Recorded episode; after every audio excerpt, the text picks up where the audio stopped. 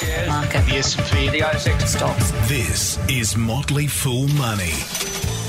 Welcome to Motley Fool Money, the podcast that wishes you a very, very Merry Christmas. But it's not quite Christmas yet, and so we are here, as you would expect, with a regular Motley Fool Money episode. I'm Scott Phillips, and with me, as always, the doctor is in the house, Dr. Nirban Mahanti. G'day, mate. How are you?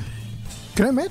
Great. And Merry Christmas to our listeners as well. Absolutely. Now, I should um, lift the curtain a little bit, pull back the curtain slightly, and, and declare that we're not exactly recording this the day it's going to go onto the uh, what, what do we call them? What, what's the what is, it, is it a feed?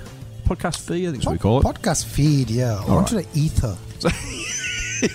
Probably where it belongs. We, we, are, we are putting this up onto the podcast feed. Hopefully, you're listening to this on or around the 20th of December, in which case Christmas is only a few days away. We hope you've been nice. We hope you haven't been naughty. And we hope the Jolly Fat Man is good to you and yours. Uh, Doc, you're actually in Canada as we do this, spending time with family. So um, we are, we are pre recording this, this little podcast. But the good news is we have plenty of mailbag to get through. Should we get going? Let's do it. Love the mailbag. Let's get on with it. Motley Fool Money. For more, go to fool.com.au forward slash triple M. Mate, the first question is from James. Hi, Scott and Doc. Now, he doesn't start with a positive, but he finishes with a positive, so it's okay. Don't don't worry too much. we oh, will okay, we will answer his question. He says, Hi, Scott and Doc. And this is an interesting one about ETFs, mate. Just had a quick question about PE ratios, that's price earnings ratios, for ETFs. How's that? A couple of acronyms in the first sentence. I hold the Beta Shares Global Cyber Security ETF with the ASX code of HACK, which I love, and it has a relatively low PE ratio of about 8.36.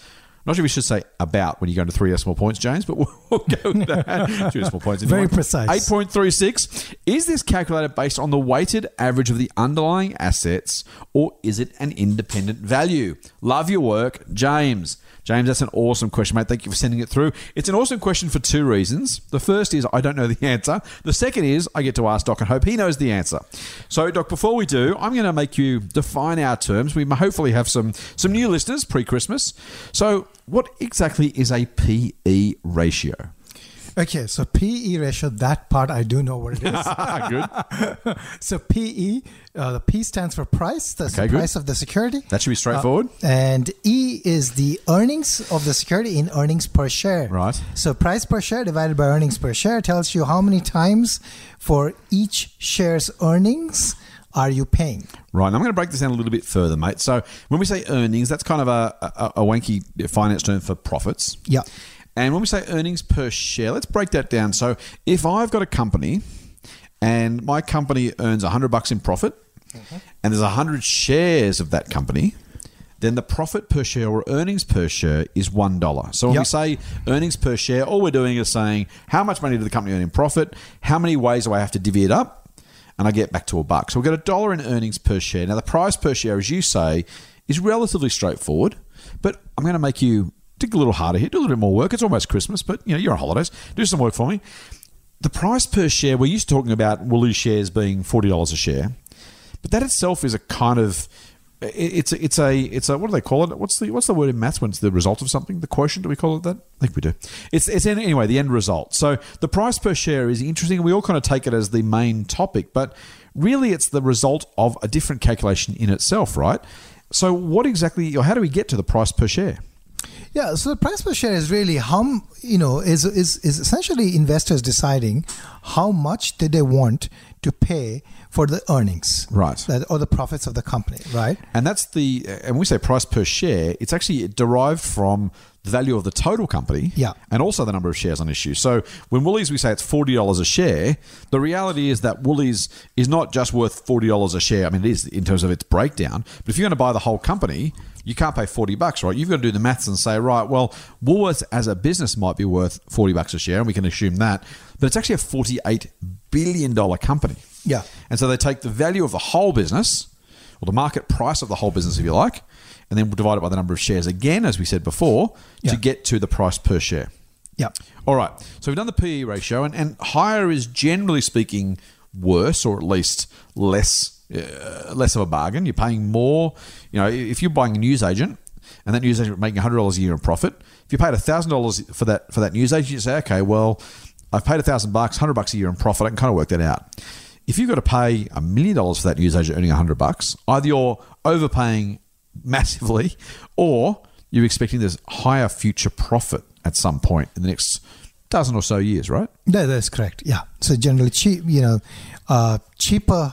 Uh, lower PE is better than higher PE. Yep. Of course, there is a factor of you know, relative growth. You'd pay a little Right. bit more for higher growth because effectively, you know, next year's PE is going to look smaller uh, because of growth. So, but but yeah, but I mean, in the ballpark, you want to pay low. And you'd rather pay a higher PE for a quality company rather than lower PE for a crap company, right? That, that is correct. Yes. All so right. you you want to pay you want to pay up for quality, and you usually get uh, you know not so nice companies at a bargain. now I'm gonna I'm gonna I'm gonna keep you on the defining our terms uh, bandwagon, largely inspired by David Gardner, our co-founder, who you're a particularly massive fan of, and I'm certainly a fan of as well. ETF, we kind of bandy it around. Yeah. It, it, it kind of gets lumped in with the concept of an index fund, but it's not necessarily that, right? An index No. fund is a fund that tracks a particular index. An ETF, an exchange traded fund, can be any fund. Yeah. Just happens to be listed on a market. So an ETF and index fund aren't always the same thing. There are index funds that are ETFs. We talked about that a little bit last week with the Vanguard ETFs that literally do track indices. What is an ETF though in, in, in plainest terms, mate? Yeah, so ETF is basically, as you said, an exchange traded fund. What basically that means is it's a way for people to get access to a basket of shares, right? And uh, in this particular example, like he talks about Hack, for example. So Hack follows a particular uh, index, or or let's call it. Um, an index that has been designed by someone that says, okay, we're going to have these companies or these types of companies with these rules and in this proportion, and we're going to buy those companies in our fund. And effectively, when you're buying a unit of that fund, you're getting proportional access. You're basically buying, you're buying essentially one of the sh- one unit of that share, which gives you proportional access to what the unit effectively holds. Right, right. Right. So, um, you know, it, it could mean that a, a very simplistic example could be that uh, I could have an ETF which has 10 companies effectively, and I could have, you know, I could have them equal weight, or I could decide that, you know, um, instead of having each of them at, you know, equal weight, I could have 50% of the weight in two of the companies and the remainder equally distributed across the remaining, Right. right? And when you buy the ETF, you basically get exposure to that weighting Right. inside that fund. Makes sense. Right. So, all that defined, well done, thank you. Tell me about the BetaShares Global Cybersecurity ETF. Now, I'm gonna I'm gonna just quickly catch this one up, mate, because I, I don't want to mislead our audience. I'm not saying James necessarily would have otherwise misled the audience. He says there's a relatively low PE of about 8.36. Now, I have um, in, in all of our fantastic amounts of research. I've had the I've had the research team working hard, which means I've just pulled it up on the on the computer. Uh, and the, the BetaShares own um, fact sheet uh, does suggest I'm looking for a date here, 31st of October 2019. So it's a little bit out of date, but it's the most recent one we have at the time of recording. Actually says the PE is 29.96 times, which I don't know about you, Matt, but that's kind of higher than about, about what I expected. I didn't think it was going to be as low as eight. So 30 times earnings, it literally can round that up because it's, oh, sorry, 27 times earnings, round that up by, by 0.04, call it 27. Um, feels more right than eight times, so it kind of makes me a little bit more comfortable. My understanding is it is the uh, sum total uh, weighted average PE of the, of its holdings. Is that is that your understanding? as Yeah, well? that's correct. So the, my, my understanding with the ETF's PE reporting is that it's basically the weighted average, um, effectively of the of the earnings and the sh- earnings per share and the price, which is effectively the PEs Correct. weighted by um, your effective weight inside the portfolio, right? So you give a ten percent weight to anything that has a ten percent allocation. You give a five percent weight to you know something that has a five percent allocation. yeah, it's, effect, it's it's just it's the mathematical result of Yeah. an ETF in and of itself. Yeah, exactly. So- So, and, and 30 sounds about right for the ETF given what we know it holds. Okay, now that's a good point. Thirty times though still feels high to me, being a non-tech, non-cybersecurity investor. Should I pay thirty times earnings for a cybersecurity ETF? Yeah, so I mean, this yeah, that's yeah, that, that's a harder question to answer. so here's the thing with with hack. Um, the thing to realize is that men, there will be in ETFs there will be companies which, for example, are early stage companies. There will be companies which are late stage companies. So Right. mm, this ETF, let's just use an example, would hold something like a Cisco. Now, a Cisco would would be highly profitable and uh, you know generating a lot of cash, and maybe it's on a PE of twenty five. So Cisco Systems, one of the one of the kind of oldest, biggest names in computing, largely known for its kind of hardware. computer networking hardware, but they Right, do right. security as well because they they build hardware for security, security hardware. They secure the network. Right. Like I'm just So making this big, up. old, profitable company is kind of your point, right? Yeah. So I mean, this might have a P of say 20 or 25. Let's, Right. let's as an example, we could Right. look that up too, what that number is while you're on your screen. Um, and then it might hold another company which is not profitable, right? And therefore, Mm-hmm. the PE ratio is going to get impacted by the fact that there's there's one company with with with a let's say PE of 1,000 because it's Right. and there's another company with a PE of 20. Yep, um, yeah, depending on how you weight them, the the ratios are going to change. And so you know the PE ratio by itself doesn't say Mm-hmm. a lot of things. Uh, it says something, and so if you're investing in this ETF, then you're basically making the assumption that a you believe that cybersecurity is important, cybersecurity is going to grow, there is a lot of Mm-hmm. cybersecurity growth, and you believe that the underlying companies held in this ETF, at least the larger ones, Yeah. are are are going to be relevant for some time. So you yeah, so it's this is this is not the same thing as an index ETF. This is more of a Yeah. thematic e- uh, thematic investing. If you're going to buy this, so if I'm an Australian investor buying the Hack ETF, I'm probably doing a couple of things. Firstly, I'm thinking, well, I made an invest on on the US markets, so this is a way of me getting access to that. Yeah. I also might be thinking, well, I think cybersecurity is a big deal, but I don't really know which company's going to come out on top. And if I can buy an ETF that, as I'm looking at this detail here, there's 43 different companies in this particular ETF. So you don't really have to know whether as you and let me let me run the, the top five just for fun. So VMware is number one with a six or 0.5 percent weighting. Palo Alto Networks, Broadcom, Cisco, and Okta are the top five. I don't know which one of those is going to necessarily come out on top. Maybe they'll do sensationally well. Maybe VMware tanks and Okta does well, or maybe Cisco does fantastically and, and Broadcom goes to zero. Or I mean, they're not likely, of course, but I'm, I'm being deliberately, um, uh, you know. Uh, the, the, the reality is you don't need to know the answer to that. If you simply have a view that the companies are broadly attractive enough to invest in, you don't necessarily know which one's going to win, but you like the theme, and you maybe don't have access to the US market directly, uh, buying shares or, or securities in the Hack ETF is a nice way of making that play. Yeah, absolutely. Yeah, it's a great way of diversifying your portfolio, and as I said, getting some thematic exposure, which might, you know, getting uh, getting the hack type of exposure, so cybersecurity exposure on the shell market is really hard, right? There, there aren't many companies actually. I, I don't know of one company that. That's a good point, uh, actually. Yeah, I agree There aren't any companies yeah, actually on that yeah. particular sector. So that's um, Now, fair to say you don't need to have exposure to every need- theme, yeah. but if you thought that it was going to be something worth investing in and you're investigating it, Yeah. there's no way to get at the ASX without the ETF. Yeah, so this is a good way of getting exposure to a, a an interesting theme. Um, yeah, so I think yeah, it's it's it's an interesting ETF, and yeah, I like it. Nice. I um I think look the other thing to be a little bit careful of is the uh, in any ETF and this is not about this one particular is just the management fee. So you want to know roughly what it's trying to do, roughly the sorts of companies it's investing in, and also how much you're being charged for the privilege. Because if you're paying too high a fee, this is goes with managed funds as well, not just ETFs. But the higher the fee, the lower your return by definition, right? At least relative to what the underlying securities would do. So you want to have a view in theory uh, that at least it's a it's a it's a theme worth investing in, and hopefully that's an ETF worth investing in if you're going to take that that decision. Doc, buy, sell, or hold the Hack ETF. Um, yeah, uh, we, like you know, actually, we hold hack in one of our uh, real money portfolios. Um, yeah, so we, uh, we consider it to be a buy, and yeah, I mean, uh, dep- again, it depends on your context and what else you hold and Right. and everything else. Uh, you know, I can't say whether it's a buy for everyone, but it's a buy within our model portfolio at Pro. Nice, and it's returned about seven and a half percent per annum over the past three years. So that's, yeah, a, that's a nice little return. Yeah, it's a pretty healthy return.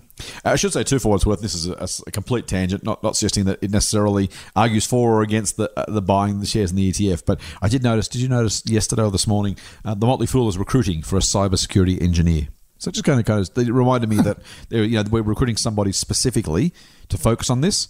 Um, just just a reminder about how important uh, cybersecurity is in in the world today, and, and maybe. Yeah, Again, I don't. I'm not suggesting it, it, it argues for or against. I certainly, you know, I'm not one for causation or correlation. I wouldn't say, well, because we're, we're recruiting a cybersecurity engineer, you necessarily should buy the buy the shares. Um, but but certainly just a just an interesting tidbit on the way through. Ready for the next question? Yeah. Beauty. Motley Fool Money. Financial advice for real people, not trust fund hippies. Sign up for the newsletter at fool.com.au forward slash triple M. Question from Alan. Now, Alan, oh, Alan, Alan has a bouquet and a brickbat. Now, I'm, I'm okay with that. I'm a fan of being even-handed and you know giving credit where it's due and maybe asking us to um, improve where, where necessary. He says, "A question for your podcast mailbag, but first, my bouquets." Positive's good. At first, I did not enjoy the style of the podcasts. Gee, Alan, thanks. No, I'm kidding. He says, not the content. The content is good, but the style, the joking around. But after listening to your US and Singapore podcasts, I have appreciated yours a whole lot more. Uh, thanks, Alan. I, I won't share this with our US. So is he saying ours is better than the I think US? that's what he's saying. okay. I'm not sure he loves the joking around, so maybe the joking around I started with probably wasn't very useful. Okay. I, should, I should have probably thought about my audience first, so apologies, Alan, for the early jokes. He said, when, when Doc first joined, I thought, hmm, this is not going to work. But Doc has really blossomed. I enjoy his dry humour. There you go. Oh, I didn't know I had Well a done, dry buddy. humour. I was speaking to a friend only this week who said that, that she absolutely loves you on the podcast, mate. So, a bit of bit of Oh, positive feedback. I haven't given right. you yet. I'll give it to you on air live as we talk about this. Cool. She also Thank said you to your friend. She also saw our photo on, on Instagram and said, You look exactly the way you sound. So, I'm not sure what to think of that. I have no idea what that means. I'm sure she means you you look you sound funny and handsome, and that's the way you come across. Oh, something. right. Okay. Well, I'll take that as, as uh, that. that's. Uh, I'll, I'll, let's let's just assume that's what she meant. And thank you to Katie for listening, by the way. Uh, thank you, Katie. All right, uh, let's move on. He- He says, um, enough bouquets. I have a question answered. Yes, definitely enough, Alan. Well done. Is there a website which will tell you when companies are about to announce their earnings? Doc. All right. So here's here's interesting. There's no one particular website as such, but many brokers Yeah. would publish a list of when the earnings. No, they don't do that for every company. Like CommSec, for example, uh, does a really good job of covering some of the bigger companies. Like you know, probably the SX 300, they would have a list out. Yep. The here's the other thing. Big companies or typically bigger companies have a tendency to announce, pre-announce the dates. Um, smaller companies don't. Um, because some of them basically are preparing until the last moment and they release the results at the at the last date. Thank God we're done. Let's get it out. Yeah, yeah, yeah, yeah. now we have to get it done today, and therefore, so a lot of companies actually report on the last reporting day that they're allowed to report. So, so, uh, so that's another way to think of it. If they haven't reported, they're going to report on the last last week, and the last day is pretty famous for this. Um, if you look at U.S. companies, then the Nasdaq actually has a calendar that it provides for I think all companies because I think Oh, it's right. a Nasdaq. didn't know that. It's the Nasdaq requirement that you list when you announce when you're going to have your quarterly earnings. So Nasdaq has That's, actually to, that's smart. The ASX should do that as well. yeah, I, I actually does you know given that we only have twice a year, Yeah. it's relatively easy for the ASX to enforce that. Guys, you just need to tell me ahead of time, and I'm going to put a, put up a calendar. So I think yeah, Can't be too hard, surely. um, it shouldn't be too hard. So the Nasdaq actually does it, and actually lists for a, a New York Stock Exchange listed stocks as well. Um, yeah. So I mean, those are a couple of yeah, but yeah, CommSec does it. Some other brokers do it. Um, that's the best I can think of. I, mean, I personally look at the CommSec list. I um I, I agree with that. I think that's that's that, that's the only decent place I know of. It's it's it is. So CommSec's list is a combination of announced dates and also their kind of expected dates. You need to take it with a grain of salt. Not because Comsec doesn't do the best job they can, just because even they would acknowledge it's not perfect and not designed to be perfect. It's designed to be indicative only. So be a little bit mindful of that, Alan. Um, the other thing I probably there's a little um, information provider called Listcorp that we use. Um, they don't tell you where the dates are necessarily, but they will email you when a when a when a company um, ASIC's announcement is released, and that, that can be helpful. Uh, I'm not going to give you advance notice, so that's I can't answer your question there, uh, but you will at least get the announcements to your inbox when they come out. So Listcorp is one you might want to have a look at. Um, the other option is uh, it's it's it's kind of not very useful, um, but you can look at last the last year's earnings from a company, um, and normally if you jump on your broker's website, normally they'll have a series of announcements. Um, you can get a sense of when they announce. If you look back a couple of years, you may find they announce on a reasonably similar schedule. Most do, and so again, these are all super super Um, not very useful answers, Alan, in terms of absolutes, but to give you a guide and the best guide we have, um, looking at simply last year's announcement, saying, okay, they tend to announce on the third week of August or the second week of February. Um, they can be useful just, just to give you a sense of what to expect and when to expect it. But mate, I share your, I share your, uh, uh, I assume, uh, displeasure or at least unhappiness with the fact that sometimes, even with those announcements from Listcorp, we can kind of all of a sudden something pops up in the email. It's like, okay, I guess we're talking about that today. Uh, so that can be a, a bit unfortunate. I, I'm I, th- I, I love the NASDAQ idea, Doc. I didn't know that, but I, I like the idea. And maybe we should uh, lobby the ASX to get them to pre announce this kind of stuff. Now, Alan did have a brickbat. Brickbat. Yeah. Man, after all that, I thought he's going to say good things. Now, this is generally a G rated podcast, but uh, we, we are aware that Triple M do, uh, do, do have some, some uh, PG language in their promo for us. Mm-hmm. They do say that we're not just and, and cover your children's ears. It's not terrible, but you know. Uh, they say not just two dicks in a Porsche. Now, that's offensive. Well, for me, it's offensive for one reason. For you, it's offensive for a different reason because uh, clearly you'd rather talk about Teslas and Porsches, I assume. yeah, well, who rides a Porsche? Uh, but it, but I, but I should say, Alan said they shouldn't refer to you as two dicks in, with a Porsche. Uh, just to be clear, Alan, they say we're not two dicks with a Porsche. I'm not sure that makes you feel better or worse about it. I would Um, not have a Porsche. the, the, the idea is supposed to be that we're, it's supposed to be the, uh, the the illustration or the illusion of the, the people sitting in uh, in high office towers in Sydney or Melbourne CBD uh, with their fancy expensive cars and shiny you know wonderful suits and ties and all that kind of high finance stuff where they make a lot of money from uh, bewildering, bamboozling, and confusing people. Uh, we try and be the opposite. And that's that's that's what Triple M are trying to uh, trying to show. I don't think it's super unreasonable, but I do take your point. If you're unhappy about that, uh, my apologies. It's uh, it's just trying to trying to lighten the mood a little bit, and so we're not uh, that that uh, that illusion they're trying to create. Doc, no, I have nothing to say. let's move on. Let's move on. Get more Motley Fool money advice at fool.com.au forward slash triple M. Next question comes from Brett, mate. He says, Scott and Doc, been listening for a while now and enjoying everything, but I wanted to know something. Apologies if you have answered this before. Do you invest your own, not the company's, but your own money into Scott, your share advisor recommendations, and Doc, your extreme opportunity stock recommendations each month? Or do you choose and recommend carefully selected stocks for your paid or subscribed members to put their money into, but don't back your own recommendations with your own money? If I choose to join the fool and follow both of you, which I'm keen to do, it would be nice to know if you are both putting your money where your mouths are. Thanks, guys. Brett. Brett, I love this question, mate, because it's exactly the right question to be asking. You want to know what someone's incentives are, where they're going to make their money, how aligned they are with their members or subscribers or otherwise. It's a question that many more people should ask their financial advisors and financial professionals in general terms. Um, so, a couple of ways to answer this question, Brett. The first is that you can go on to our profile. So, our members, I don't think. I'm not sure if the links are available generally publicly, at least in a public kind of forum. The, the, the profiles are public, but For the members, it is. Like, I'm not sure where the links are. Yeah. Yeah, members can find them. So you're not yet a member, Brett. Um, and we don't we don't hide that deliberately. Just that there is a team holdings page on every service, and that team holdings page lets you click on Doc's profile or my profile or any of the team we work with. Doc works with Kevin on Extreme Opportunities and Kevin and Ryan on Pro. Um, I work with Andrew Leggett, Ed Vesely, and Chris Copley on other services. You can click on that services team holdings page. You can click on my name, and you can see every company I own shares in, uh, as you can with Doc and the rest of the team. We don't give amounts because we figure the team are entitled to some privacy, uh, but we absolutely have every company we own, both here and overseas, on our profiles. That's updated in real time when we make portfolio changes. I know from experience the guys don't make that many portfolio changes, but when we do, um, those are updated automatically, or not automatically, but they're updated manually and instantly on that profile. So our members can see that. Um, I don't know if there's a public page though with those profiles. We probably should have one, but I don't think we do. No, yeah. I mean, there's. I mean, there's. There's a bit of a.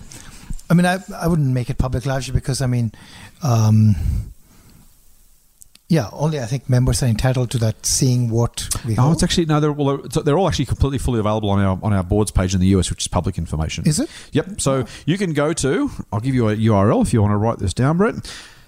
Stand by. Boards.fool.com forward slash profile forward slash TMF Giller, which is not my social media profile, so it's a little bit different. Apologies for the difference. So boards.fool.com forward slash profile forward slash TMF Giller, G I L L A, forward slash info dot ASPX. Um, that's not supposed to be. not supposed to be difficult. Just happens to be the way it is. Every every fool in the company has a profile. Uh, my TMF name, my board name is TMF Giller. That's why it's under that one. Um, Docs is there as well. TMF Go Long. Um, so boards.fool.com slash profile slash TMF Giller slash info.aspx. Nothing makes great radio, mate, like reading out a URL, does it? It does. it's wonderful radio. In fact, you know what? Here's the thing: you, you if you try to type it, Yeah. you'd actually have to type it with the capitalization at the appropriate places. Is that right? Okay. Otherwise, in fact, I can't even get to mine.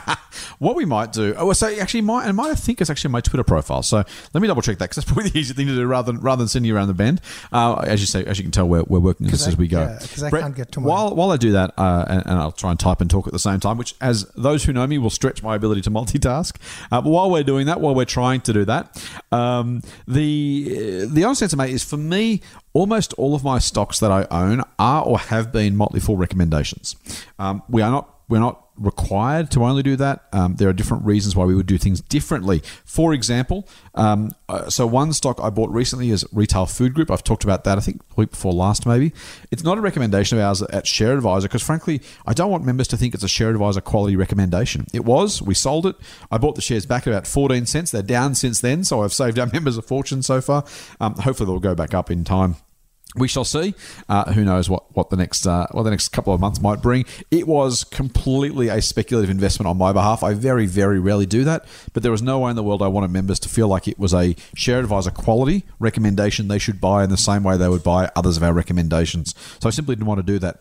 On the other hand, um, there are other recommendations. I simply haven't had the cash when a recommendations come out. I haven't invested my own portfolio along those lines, so I haven't bought those shares.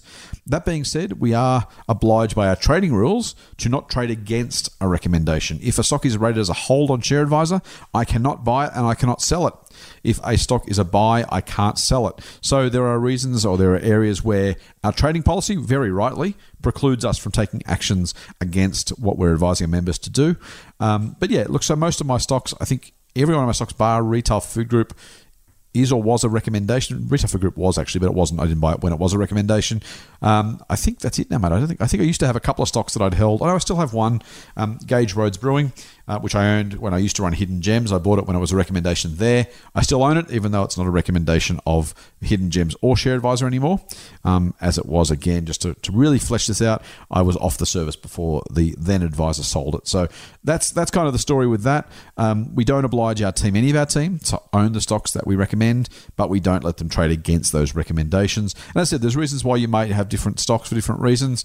Um, I I don't think there's a single stock I own that's not a recommendation at the moment of any of the services, but I can imagine, for example, buying a US stock that wasn't a recommendation of ours because I wanted some US exposure or an ETF that gave us that exposure or gave me exposure to something else that maybe wasn't a recommendation. Uh, generally speaking, though, I think it's fair to say we invest along the same lines as what we ask our or suggest our members do, um, but there's no absolute obligation. That's a long monologue from me. Doc, over to you. Yeah, so um, I I invest a lot internationally, and because I invest a lot internationally, um, I have a lot more international stocks than ASX stocks. Right. Um, I almost all the ASX stocks that I own are actually from EO. Uh, their recommendations in EO. So there are a couple of complications with that. One complication to keep in mind is that because of the way you know, if we write about a stock or we talk about a stock, we can't actually buy it for the next Yeah. two days. Um, if I bought it, I can't actually write about it for the next two days. So that actually makes That's it harder. Yep. Um, uh, it makes it really hard to buy all of them. Um, then the question of portfolio strategy comes into play. I guess if you know depends on what is your portfolio strategy. Do you um, do you want an all ASX portfolio? Do you want a portfolio that has international exposure? What do you want to do? Um, It comes into play. So I, I think it it is a harder question to answer. Um, I own some, but not all of EOS. I couldn't actually own all of them because I would probably have no money at that time to invest in all of them. Uh, again, remember that we, we provide an idea every month. In some months, we actually have two ideas. Um, that said, I think the best way to think about our services are they have a transparent, very transparent scorecard. So what we do is we recommend a stock and we would track it post its recommendations. Effectively, if so, the EO stocks are recommended at midday, typically at midday on a Wednesday. Uh, the stock comes out, the recommendation comes out at noon. uh, we would wait till the end of the day to actually record the starting price, uh, which means effectively the stock went up because of us recommending uh, it. Uh, we would actually see the full on effect of the price going up because of our recommendation if we caused a temporary, uh, for example, blip in the share price. You know, what this is what we call a share price pop. That sometimes happens Right. because we recommend smaller companies. Um, and then we would take the the index price at the end of that day um, and record that as well. And that's how we track both sides, inclusive of dividends. And and and sort of the same philosophy applies to effectively every recommendation service that we have. Um, so I think the best thing to look at is our incentives really are aligned with our scorecards. And we need to uh, essentially our goal is to have market beating scorecards and that's what we are we are effectively delivering. And as long as that is being delivered i think you know you um, you know i think whether or not the team owns the stock becomes a secondary uh, issue In fact, what worries me a little bit, I th- I think that's a really good point, Doc. What worries me a little bit more is people who look at my profile now and it's easy to assume I would potentially buy the stocks right now at the current price, you know, and, and that may not necessarily be the case. Similarly, uh, assume the ones I don't own I necessarily don't have conviction in. Uh, I mean, I, you know, in fact, some of the stocks I've done, I, I, I was lucky enough to own uh, our largest uh, gainer at Share Advisor, which is Corporate Travel Management, which is 10 bagged since the recommendation. Uh, I bought that about 50% later. So I, my, my gain's about six times while the market, while the members are 10 times. Um, you know, again, both those returns are nice, but I'd rather have the members' returns than mine. Um, you know, I just bought it later than the members did, and the share price had already moved by that point. I think you know we have had people look at us. Oh, Scott owns doesn't own this, therefore, and I think it's a you know look. I, I actually agree, Brett. I, I really, really, honestly get the idea of um, you being mindful of what we buy, what we own. That's absolutely right, and by all means, you know you can follow along exactly with that on our on our profile page. They are public information. Um, we, we don't have. I said we don't have links. Just I think we've ever thought about putting them up. Quite frankly, on the on the public facing page, we do have it on the member pages. Absolutely. Um, so that that's kind of the that, that's kind of the approach we've taken, but not for any not for any good or bad reason. Just be a little bit careful about only buying those stocks. As Doc said, I, I, frankly, my my career, my, my job is worth more to me over the next 25, 30 years uh, than my current portfolio is. And so, frankly, if I had to choose between one or the other, um, I, I've said before, and I, I, hopefully my wife's not listening to this, um, I actually care more about our, our scorecards of my own portfolio in that sense. I'm far more obsessed about the returns of our members than, than my personal returns. I have for large amounts of time, for example, gone uninvested with cash in, in my on my investing account because I haven't got around to it because I'm focused more on, on our members and our services than I am on my own portfolio. So maybe I'm like the plumber with a leaky tap. Uh, but you are right, mate, to ask about the, the aligned incentives. Um, and I think that's that's a very, very valid question, very valid concern. So hopefully that addresses that. Um, there's, I'll, I'll add quickly, actually, one thing that's just a follow up on your comment. So, w- uh, one of the things that actually caution people is to not, for example, look at my portfolio and then look at the EO stocks I own and think those are the best ones to Right. own. Yeah, exactly. That Exactly. is really my own ability to actually pick and choose from my own stocks may not be a great indicator Right, of, right. of you know because again i think it's very important to understand how each service runs Yep. right and uh, an example could be like you know i've i've owned for example experience co um, that's one of the worst performing stocks actually on extreme opportunities and Mm-hmm. I, I i still hold the stock and it's probably i'm down probably 80% or something like that um, just by seeing that I own it does not mean that it's the best EO stock to own today. Right, right, right. And- And that's that's an important distinction to have. There are uh, several multi-baggers on EO which I don't own. Uh, Yep, that doesn't mean yep. that they were not good stocks to Right, own. right, right. Exactly. And um, yeah, so and there might be stocks that I own which are actually not. There's there are a couple of stocks that I Mm-hmm. own which are um, pre EO days Yeah. Again, I would I would say that people shouldn't think that they are future EO Rex and therefore they're going to buy them. And you know, it's it's uh, I, I think without knowing proportions and what we own, it's really hard to make that you know uh, make that connection. And uh, that's something again to to bear in mind. Yep, I think it's a, I think it's a really good point. So yes, absolutely, hold us accountable. Um, but for what it's worth, we we, we probably um, spend more time and effort on, on our on our member services uh, and our service uh, uh, scorecards. The difference is, I think, too, mate. For what it's worth, this is this is me doing a bit of an ad, but not really. Um, every one of our recommendations ever is available on our scorecards, right? So we are so we are completely transparent, completely accountable for every recommendation ever. Um, unlike someone who might say, "Hey, here's my top five stocks. You should buy these five," or "Here's the stocks that have gone well in the last twelve months," or anything else. We literally we can't reset our portfolios. We can't, you know, we can't. We, we don't just record just the last twelve months or just our top picks like some people do. We literally say, "Here's the full. Here's the full thing, warts and all. Here's the full scorecard." Um, so there's actually no incentive for us to do one or the other. Um, we're kind of you know we're tired with the brush regardless. And so um, again to doc's point the service returns i think unusually in, in our industry far more useful uh, from that perspective than otherwise. All right let's move on to a question from mitch but first. Real money advice from real people. Not just a couple of dicks with a porsche. Get more at fool.com.au forward slash triple m all right, Mitch, ask a question for us, Doc. Hi, Scott and Doc. Cheers for the podcast. Really enjoying it. I listened to your podcast last week regarding TPG and it potentially being a sell at the moment. I wanted to get your thoughts on Washington Soul Pats at the moment. Soul owns over 20% of TPG. Are you still a big fan of Soul Pats, Scott? Thanks again for putting the podcast together. Really great content. Keep up the great work. Thank you for the great question, Mitch. It's a really, really good question. How can we say that we're not big fans of TPG, and yet we have a buy on Soul Pats.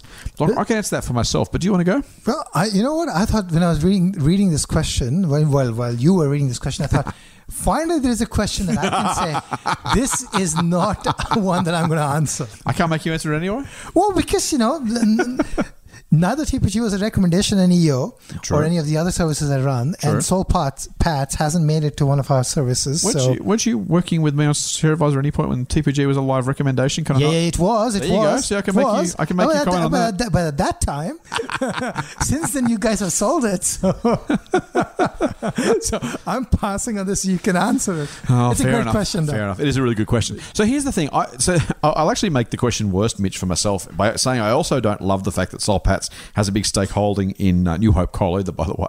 And and look, I, I have a Have a view on climate change. It's actually not related to that necessarily, other than the kind of the economic outputs of that, which is can New Hope really recognise full value for its reserves in a world where governments take action on climate change, regardless of whether or not you believe the science, and I do. Uh, but regardless of that, if the government simply decide to make a, a change to the way coal can be extracted, sold, and used, uh, that could change Soul Pat's business model and uh, sorry, New Hope's business model, and therefore Soul Pat's value. So I'll make it even harder for myself myself by adding that in uh, before I answer your question. So, my thoughts on TPG are this. I don't. I think I would sell it because I don't expect it to be market beating from here. That's different from saying I think it's horribly overvalued. And if I wasn't clear enough about that last time, I'll apologise. Um, just to just to be just to be clear about how that impacts, because the the reality of uh, any shareholding. I mean, I don't necessarily love every part of every business that I own or every you know every company that I own. There are businesses or, or operations that are not doing quite so well for, for some of those companies. Um, bottom line, to go work backwards. Yes, I'm still a fan of Soul Pats. Yes, it's still a buy for me. Yes, I still expect it to beat the market over the long term. So that that gets that out of the way. The why TPG I think is probably look. It's probably a hold right now. I think the value is probably fairish. Um, but that, you know, for me, I, I, I wouldn't bother holding. I, I'd probably just sell it because it's, you know, there's, there's, better opportunities elsewhere. So I'm not rushing to get away with it. I don't think it's overvalued by, you know, phenomenal amounts and it's clearly going to crash or anything like that. I just don't think it's worth owning in a portfolio. Now, Soul Pats, by the way, might be right. I might be wrong. So that's the first thing. And with New Hope Coal, our boss Bruce said to me when I very first recommended New Hope way back, oh, sorry, Soul Pats way back in the day, he said, I don't think you're, I don't think you're a fan of miners. Why, you know, why are you happy with Soul Pats with this New Hope holding? And the answer kind of was, you know what? I don't claim to know coal as well as the New Hope or the Soul Pats guys. Robert Millner is the chair of New Hope Coal. They know that business pretty well. Um, they are the lowest cost provider. I think they are the best coal miner in the country for what it's worth. Um, but I don't have a view, strong view on that. I'm happy to track to, to let the Millners make that decision. They almost sold it at a high price going back about 10 years or so ago. I expect at some point they may still do that if they get offered a good enough price. Alternatively, they might buy more assets at a cheap enough price if they're offered it from somebody else. So I don't love TPG as a market beating investment. I don't love New Hope Coal as a market beating investment. That being said, New Hope has been so smashed on by the market, it may well do well from here just on, on the basis of simply you know recovering uh, from from what I think is an overly pessimistic share price. Overall, I'm backing the Soul Pats management. I'm backing the Soul Pats portfolio. Um, I wouldn't necessarily build it the same way. By the same token, Robert Millner and the team there have got a, as Doc already mentioned, uh, you know, a decade and a half at least of market beating performance. I'm happy to let them do that and and trust they're doing the right things. This is one where I'm backing the manager rather than necessarily backing the component parts. I know you're not a fan, Doc, or you know, you know, you don't have a particular view, but do you have a any, any thoughts on my reasoning? Am I No, no, I talking think, rubbish? I, Am I, I- close? no, no, I think that's that's exactly what I would have said. But you know, like I don't have a view on TPG as such, and I, I, I really actually like um, Soul Pat. I think they're a good company. Value stocks. Market. stock market, index, share market. This is Motley Fool Money. Subscribe to the free newsletter at fool.com.au forward slash triple M. Hey, question from Daniel. Daniel says, I'm tweaking my portfolio and I'm thinking of dropping my Berkshire Hathaway, what? B shares for Brookfield Asset Management. Do you think this is a safe bet to make for someone who wants to maintain a low beta growth portfolio? Now, Doc, there's a lot in that. Now, firstly, Daniel didn't say anything nice about the podcast. Now, and to be fair to Dan- in Daniel's defense, he did actually ask me this on Twitter, not knowing we had a podcast. I said, Hey, I appreciate you asking me the question. We'll answer on the podcast. So maybe hopefully we'll get another listener out of it. That was my that was my secret plan. Not so secret. Um, so I'll, I'll excuse Daniel just this once for not saying anything wonderful about the podcast. But Daniel, you're on you're on notice, mate. Don't try it again. Um, so I'm going to start at the bottom of the question, mate. I'm going to start about your, your thoughts on the concept of a low beta growth portfolio. Um, what is a low beta portfolio again? This is the one, the low volatility portfolio. Yeah, that's right. So low, Right. in the in the in the Yeah. jargony world of of investing, which we generally hate, beta is is the so beta is the is the market result, Right. And alpha is the amount by which a portfolio beats the market. So rather just saying that, they say, well, beta. So this year, if the market's up twenty percent, the beta is twenty percent. And if you if your portfolio's up five percent, then you've added five points of alpha. That's alpha. Yeah, I get alpha. What is beta now? It's the it's the, the market return. So alpha is the amount above the market. So Ah, beta is the market. Alpha is whatever you add to the market return. Okay. Which yeah, you can just say that right. It's so much easier. Okay. So basically, so the uh, assumption is the market returns are going to be low. Well, he's he, Low he- beta would mean yeah. That's but then he says low beta growth portfolio, right? This is my kind of. I'm not. I'm not sure the two are necessarily aligned. Was my was my thinking when I asked you the question? Can you really have a low beta growth portfolio? Isn't that almost to some degree an oxymoron? So um, okay, I did a Google search. Actually, this is a Google search for a change. Hey, welcome back. Because I've I forgotten bet it to was change. quick and high quality. Uh, I have forgotten to change. So it says, and Google has picked the answers. So blame Google. A beta value of less than one means the security is theoretically less volatile than the market. So low beta means less volatile than the market would be. Right. Uh, is what it means. Okay. And so basically, you want a portfolio that's going to be growth, Yes. but less volatile than the market, Can you which is a bit of a. It's very hard to do. Yeah. Um, so here, uh, you know, can it be done? I don't know. Um, personally, I can give a personal view. My personal view is that I really don't worry that much about volatility. I mean, it's easy to say. I do Yeah. worry about it, but I don't try to invest Mm-hmm. with thinking what the volatility is going to do. okay. What I try to do is I try to think about what my potential returns are going to be, taking a longish view, uh, thinking of the potential, thinking about you know the addressable market, and thinking about where the company can go, and and I just I just uh, you know I realize that there's going to be ups and downs along the way, and I just hope and, and sometimes pray that I'll be able to um, manage that volatility. so I'm not trying to manage for short-term share price movements. Um, I've got to think, mate. I, I still just outright reckon that a low beta portfolio that beats the market is almost it's almost the, it's the pipe dream that some fancy stockbroker would try and sell you, right? Because the chance of you know if you got to beat the market, you got to do something different to the market. The chance you can do it with a low volatility portfolio.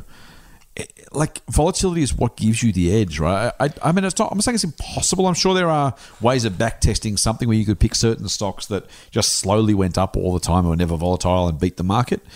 I reckon the chances of that are really, really small, though, right? Like it just it strikes me that the the objective that Daniel has, while while valid as a as an idea, I, I, I can't help but feel like you kind of it's it's it it feels like something that would be a, a waste of time to try because I just don't know that it's possible, at least not reasonably possible in a, in a repeatable way.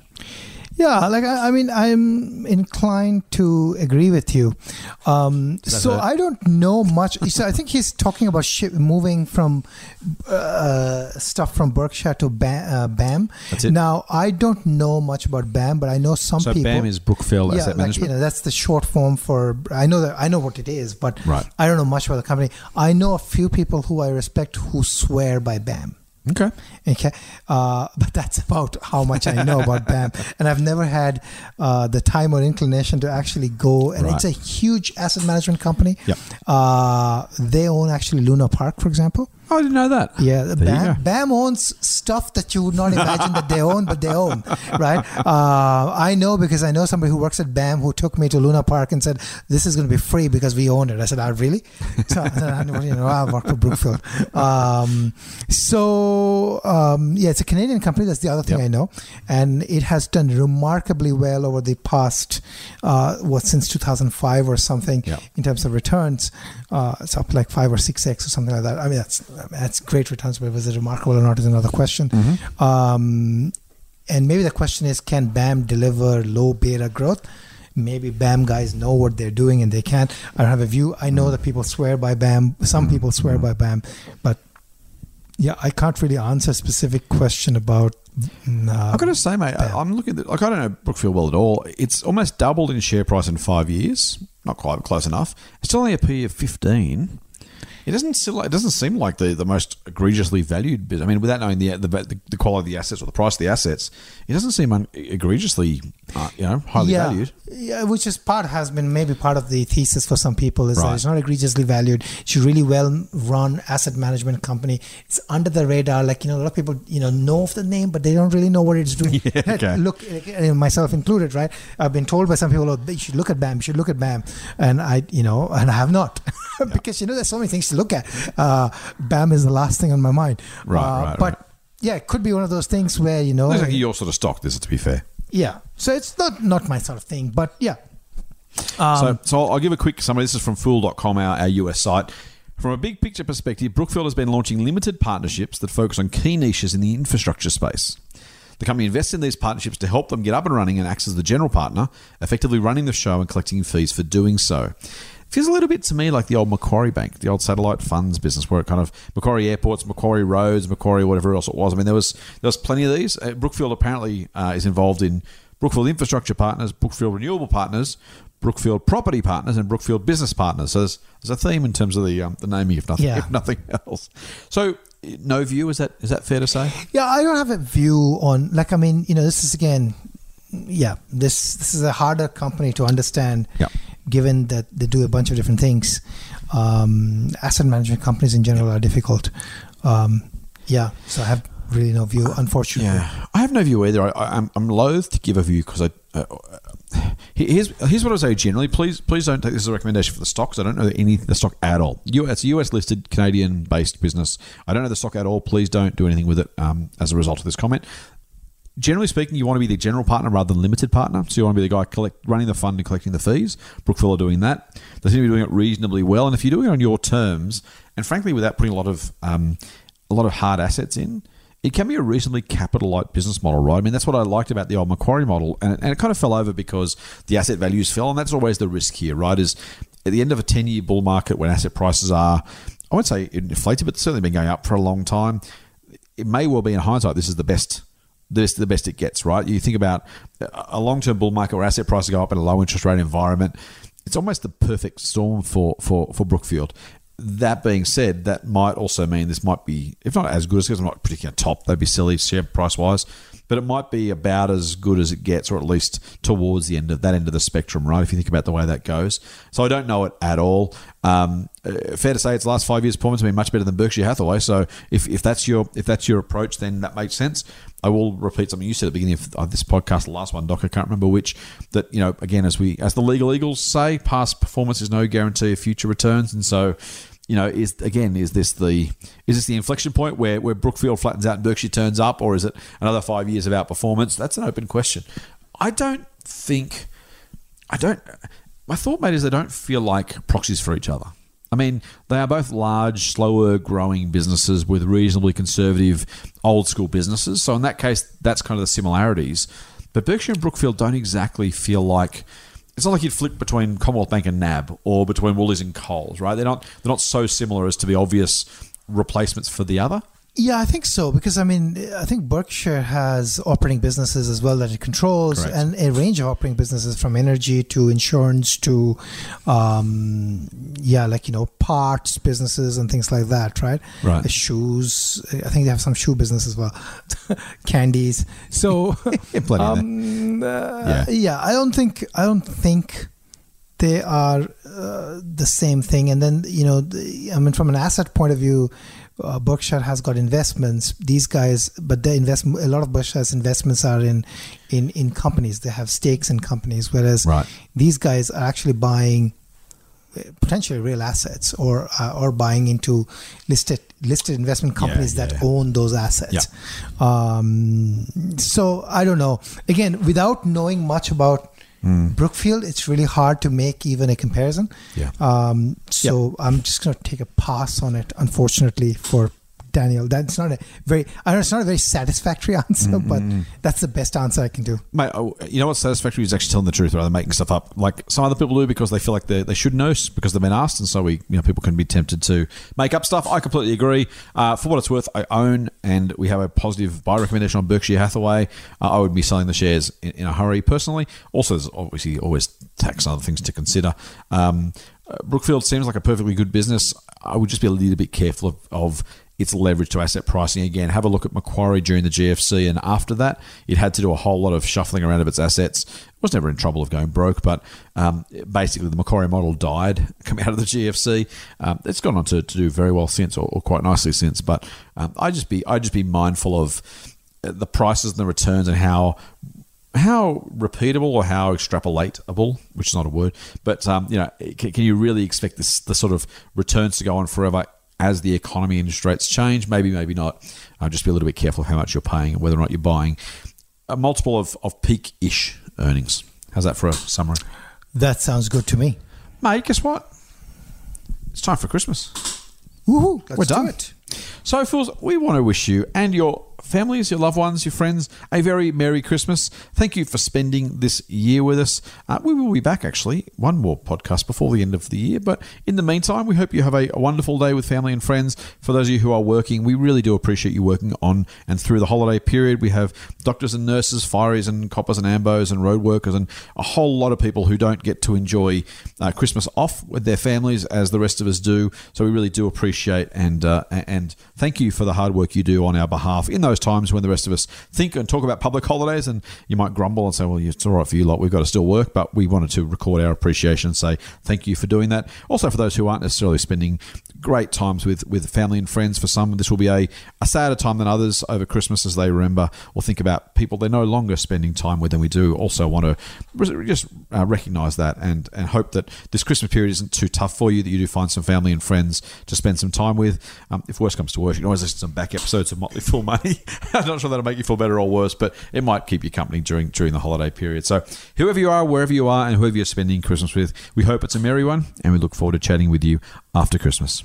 That's it for this week's Motley Fool Money. If you do have a question or comment, please let us know on the socials. I will drop those in because, hey, if you're having a break, you're sitting back after maybe a, a foolish Christmas lunch and you're uh, thinking, you know what I really should do now? This is after, after a couple after a couple of beers or red wines. You know what I should do? I should email those guys from the Motley Fool. I've got a question for them I've been meaning to ask. And if that is you, if you're uh, if you're if you're enjoying, just keep the keep the language down and be a bit reasonable. But uh, in the meantime, do hit us up on any of the socials. Um, I can't help myself. I'll be on the socials right through the break because that's just what I do. Um, hit me up at TMF Scott P on Twitter. At Anirban Mahanti, if you're after Doc, or at The Motley Fool AU. There are our Twitter handles. On Instagram, the same handles for The Motley Fool and myself, TMF Scott P, and at The Motley Fool AU.